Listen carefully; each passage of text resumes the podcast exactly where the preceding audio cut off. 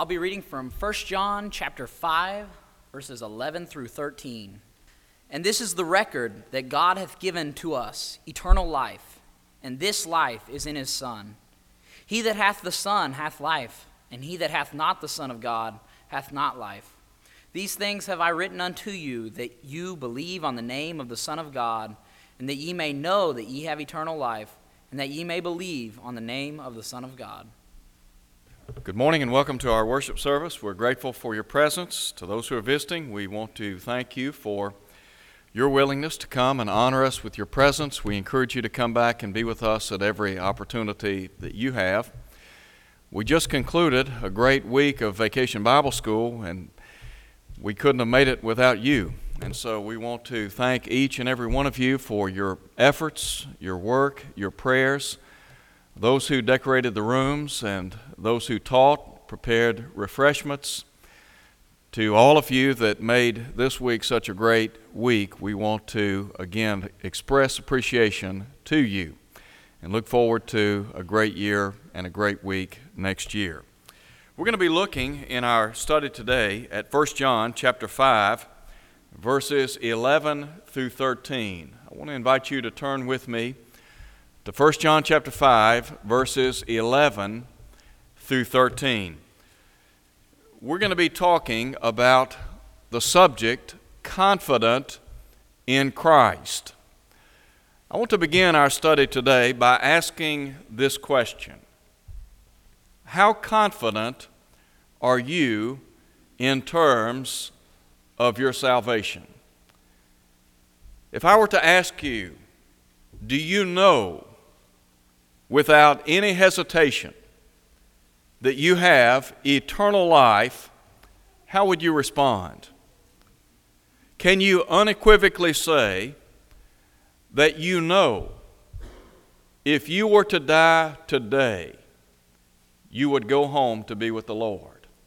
Are you that confident about your salvation? I think it's important for us to face life and death with an air of confidence.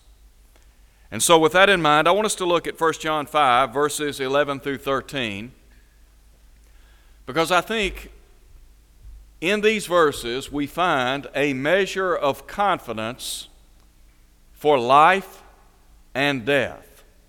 The first thing that I want to call your attention to is the promise of life. What we have here is the Apostle John certifying for us that what God says about eternal life can be believed, can be trusted, that you and I can bank on it. So listen to what he says in verse 11. This is the testimony, or this is the record, that God has given us eternal life, and this life is in his Son. One of the things that I would want to stress today is the fact that whatever God says in His Word, you can believe. You can take it to the bank. It is not subject to change. It's not something that you and I can modify or alter, but rather, whatever God says is believable. Now, there are many passages of Scripture that underscore, at least from my vantage point, the reliability of Almighty God. It is said of God in Hebrews 6 at verse 18 that God cannot lie. In Titus chapter 1 at verse 2, the Bible tells us that we live in hope of life eternal which God, who cannot lie, promised before the world began. In both of those verses, the inspired writers emphasize to readers of all ages that God cannot lie. Whatever God says about the subject of salvation, you can believe it. Whatever God says about the church, you and I can believe it. Whatever God says about the Christian life, we can believe it. Whatever God says about His presence in our lives, we can believe it. God is trustworthy. The Bible tells us in Psalm 119 at verse 8 and 9 Forever, O Lord, your word abides forever. God's word is not alterable, it's not subject to change. It's not something that it means this today and means that tomorrow, but rather, whatever God says is believable, it is trustworthy. And so, John is simply saying, This is the testimony, this is the record that God has given us eternal life, and this life is in His Son. God has made eternal, eternal life available in and through His Son, Jesus Christ. The whole scheme of redemption revolves around the Son of God. The fact that Jesus came, lived among men, died on a cross, was buried in a borrowed tomb, and then rose three days later ascended to heaven, and is now seated at the Father's right hand. And the assurance is that one day he will come again. We can believe that. But then, not only do we have the promise of life, but John identifies for us the place of life. Note again what he says. This is the testimony that God has given us eternal life, and this life is in his Son.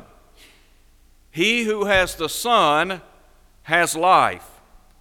He who does not have the Son of God does not have life. So, according to John, the place of life is where? It's Christ. Jesus Christ is the place wherein you and I are afforded spiritual life. It's where we have the hope of life eternal. It's where all of our hopes, our expectations, if you please, rest. That is, in Christ. There are two things I want to share with you along these lines. First of all, there is hope in Christ. Now just think about that. There is hope in Christ. If you're in Jesus Christ, you have hope. Why? Well, first of all, because you enjoy redemption through His blood. That is, we are redeemed by the blood of Christ. The Bible says in Ephesians 1, verse 7, in whom we have redemption through His blood, the forgiveness of sins, according to the riches of His grace. Whatever God says about the redemptive plan is true. And what God has said is that you and I, we enjoy redemption through the blood of Jesus. Jesus shed his blood where? In death, John 19, verse 34. He paid the price for our sins. Now, Peter tells us in 1 Peter chapter 1, verse 18, that you and I have not been redeemed by corruptible things such as silver and gold. In verse 19, he said, We have been redeemed by the precious blood of Christ as of a lamb without blemish and without spot. In Acts chapter 20, verse 28, Paul would say to the Ephesian elders, Take heed to yourselves and to all the flock, which the Holy Spirit has made you overseers to feed the church of God, which he purchased with his own blood. Jesus purchased you and me with what? With his blood. He paid the price for sin by giving himself on Calvary's cross. Over and over again, we think about the verses that underscore for us the price of our redemption. Paul said in 2 Corinthians chapter 5 at verse 21, him who knew no sin, he became sin on our behalf that we might become the righteousness of God in him. And so if you're in Christ, you have been redeemed by the blood, that is, by his blood. But there's a second thing that I would call your attention to when we think about the hope that rests in Christ. Not only have we, have we been redeemed by the blood of Christ, but we are reconciled in the body of Christ. In Ephesians 2 at verse 16, Paul said that Christ reconciled both, that is, both Jew and Gentile, in one body unto God through the cross. Why is it important for us to be a member of the church? Well, the reason is because that's where reconciliation takes place. You see, you and I, we are redeemed by the blood of Jesus and we are reconciled to God in the church. When we obey the gospel of Christ, we are said to be delivered out of the power of darkness and translated into the kingdom of God's dear Son. It's in that sphere that we enjoy redemption through his blood, the forgiveness of sins. Colossians 1 13 and 14. It is in that sphere that we are translated into a divine kingdom, that is, into the body of Christ, the church of Christ. Now, Paul would say in Ephesians 5, verse 23, that Christ is the Savior of the body. So, to those who are in Christ, what does John say? Those who have the Son have life. We can rest assured that if we have a relationship with the Son, we have what? We have life. We have an abundant life now, and we have the hope of afterlife.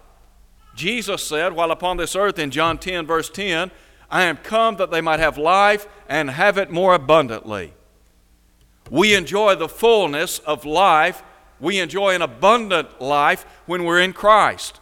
We have the hope of afterlife through Christ through a life that is anchored to Christ. So, there is hope in Christ. But there's a second thing there is a sense of hopelessness without Christ. Just as sure as there is hope in Christ, there is a sense of hopelessness outside of Christ. Now, I want you to listen to what John said in verse 12. He who has the Son has life. He who does not have the Son of God does not have life. Now, let me just ask this question Could John the Apostle be any plainer? What John is saying is if you do not have a relationship with Jesus Christ, the Son of God, you do not have life. There are no ifs, buts, and ands about it. If you're not in Christ Jesus, you don't have one prayer beyond this life. Not one. Now, I know that we live in a day and time when people don't want to hear that. There are people in our world that have accepted this pluralistic mindset. It doesn't matter what you believe, it doesn't matter in whom you believe, it doesn't matter what road you travel. Well, that might make a pretty speech but it doesn't harmonize with what the Bible teaches. John the Apostle is saying if you do not have the Son of God in your life, you do not have one hope at all. Now, listen to what Isaiah said. In Isaiah 59, verses 1 and 2, Isaiah points out that sin is what separates people from God. You ever thought about that? Sin is what separates people from God. When we talk about people, when, when we talk about people not going to heaven, in other words, being banished to Gehenna, to the hell of fire, what we need to understand is that sin is what will cost people their soul. Paul would say in Romans 6, verse 23, the wages of sin is death. In Ephesians 2, verse 12. Paul said that those who are outside of Christ Jesus, they are without hope and without God in this world. Can you imagine living without hope? There are some people in our world today, because of some type of illness or disease, they are left without any hope of getting better. I talked to a person this past week that was telling, telling me about a friend of theirs who has a muscular disease. And that muscular disease is literally shutting their, their body down. They are now confined to a wheelchair. This individual at one time had been strong, robust, athletic, and now, at the age of 70 or 71 years, is confined to a wheelchair. No hope of getting any better. That's a pretty bleak existence. There, there are individuals in our society today. They have been given the news by their physician that they have a terminal form of cancer. No hope. What, what Paul is saying in Ephesians 2 at verse 12 is that if you are outside Jesus Christ, if you are outside a covenant relationship with Almighty God, you have absolutely no hope. In John 3, verse 36, the Bible says that those who believe in the name of Jesus Christ, they have everlasting life. But those who do not obey the Son of God, they do not have life, and the wrath of God abides in them. And so, the place of life, it's in Christ. There are only two options. You are either in Christ or outside of Christ. You either have a life in Christ, enjoying all of those spiritual blessings, or you're outside of Christ and you are without any kind of hope. Thirdly, as we look at our text, I want to call your attention to what is said in verse 13. Because now I want us to think about the peace that we can have in life. When we talk about the peace that we can enjoy in this life, really what we're saying is that as God's people, we ought to be confident people. That there ought to be an air of confidence in this life. And there are two words that I would call your attention to as we look at verse 13. Because in looking at verse 13, it, it just seems to me that John is trying to tell us that, that we ought to be confident people. So, the two words that I want to call your attention to are acceptance and abiding. First of all, we need to learn to accept the testimony of Scripture. Whatever God says, we need to believe it. Again, think about what the Hebrew writer said in Hebrews 6, verse 18. It is impossible for God to lie. Think about what Paul said in Titus 1, verse 2. And Paul wrote the commandments of the Lord, 1 Corinthians chapter 14. Paul said, We live in hope of life eternal, which God, who cannot lie, promised before the world began. So we need to learn to accept the testimony of Scripture. So, with that in mind, look at verse 13.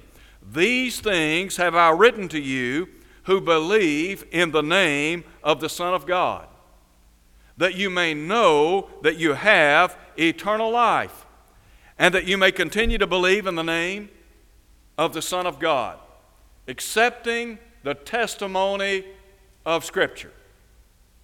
Now, those of us here today, I would assume, believe the Scriptures. Otherwise, we wouldn't be here. But sometimes it seems like there is a disconnect. We say we believe in the Scriptures, we say we trust God, we say that, that we have assurance of the hope of heaven, but then we're hesitant. We're somewhat afraid to acknowledge what God in His Word has said. Think about this for a moment. If the devil can get you to doubt your salvation or your welfare in Christ, is that not a reflection on your trust in what God through His Word has said? Listen again to what John said. These things have I written to you who believe in the name of the Son of God that you may know that you have eternal life. Do we know that we have eternal life? Yes, we do. All right, can we affirm that we have eternal life? Well, I'm not sure. It's not that we're trying to be boastful or arrogant or conceited. It's not that we're saying, God, I know you owe me. But rather, we're simply affirming what God in His Word has promised us. Think about it this way when you were baptized into Jesus Christ, what did he say? He said, He that believeth and is baptized shall be saved. Did you believe that? Yes, I yes, yes, I believe that. You say, I believe I was saved. When, when Saul of Tarsus was baptized and his sins were washed away, do you think he believed that? I think he did. When your sins were washed away, did you believe that what the Bible said about God remembering your sins no more, did you believe that? Well, you respond by saying, Yes, I believe it. Why then is it hard to believe that God forgives sins and that God has endowed you with all spiritual blessings, but then on the other hand, we're not sure about our salvation. We're not sure that if something were to happen to us today, we would go home to be with the Lord. We talk about prayer. Do you believe in prayer? Do you believe in the power of prayer? Do you believe in the privilege of prayer? You say, Yes, I do.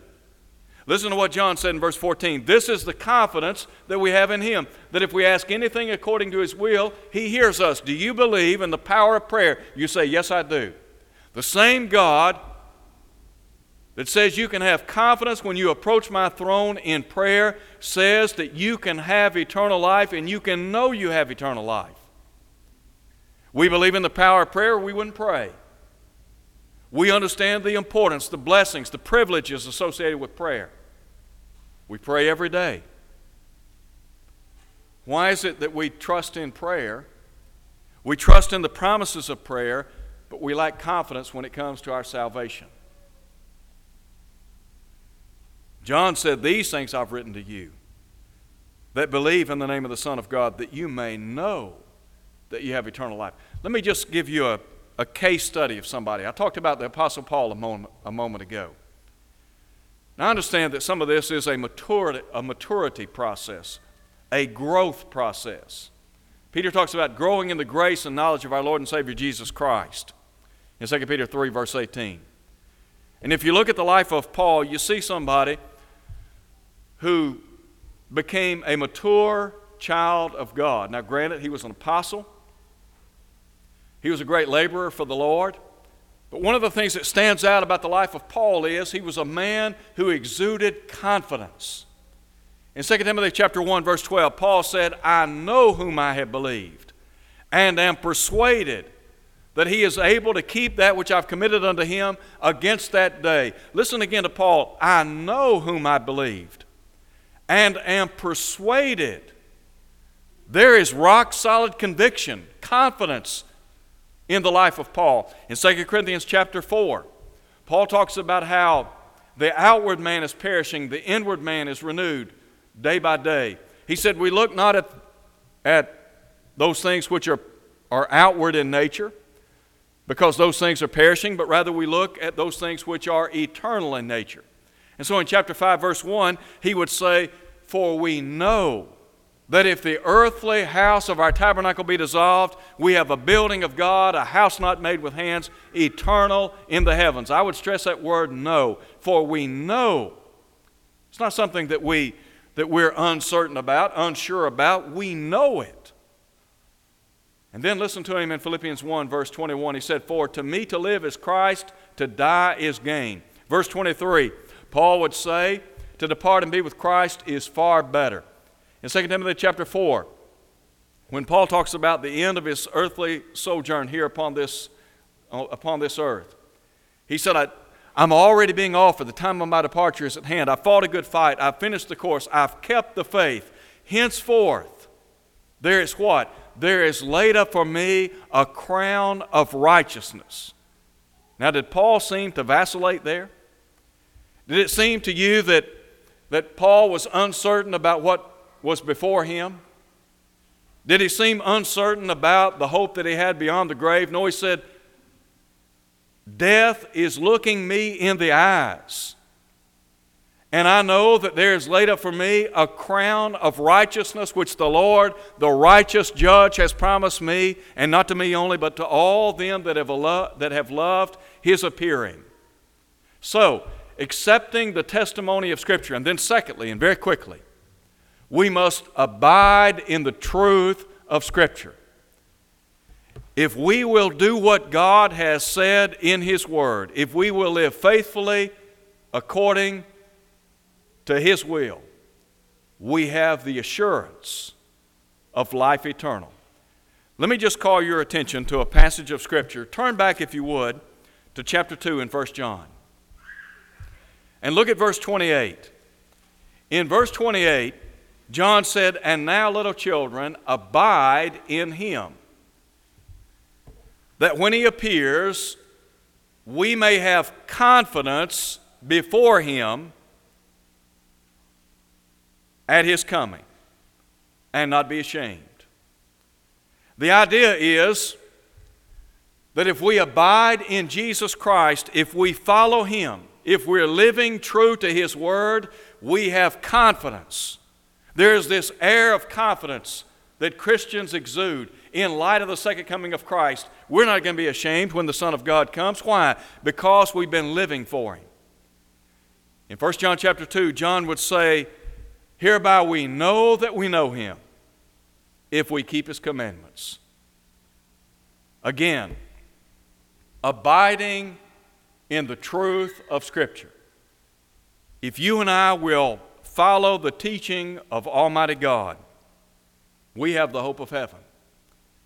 You see, when Paul closed his first letter to the church at Corinth, he would say, Be steadfast, immovable, always abounding in the work of the Lord. For as much as you know that your labor is not vain in the Lord. What I would want to do is encourage all of us as God's people to live with confidence, to be confident in Christ Jesus, to trust what the Bible says. If you and I are doing our dead level best, if we're striving to live a faithful life in Christ Jesus, we have the hope of heaven. And we, like Paul of old, can say, I know whom I believed, and I am persuaded that he is able to keep that which I've committed unto him against that day. We can believe the words of John that we know we have eternal life. What about you today? Have you been baptized into Christ? Have you obeyed the gospel? If not, here's what you need to do believe that Jesus is the Son of God, John 8 24. Repent of every sin, Luke 13 3. Confess his name before others, Matthew 10, verse 32. Be baptized into Christ for the remission of your sins, Acts 2, verse 38. The Lord will then add you to the church, Acts 2:47. If you're faithful till death, the promise is the crown of life. Maybe you're here today, you're not faithful. Why not come home? Why not allow us to pray with you and for you? God will abundantly pardon as we stand and sing.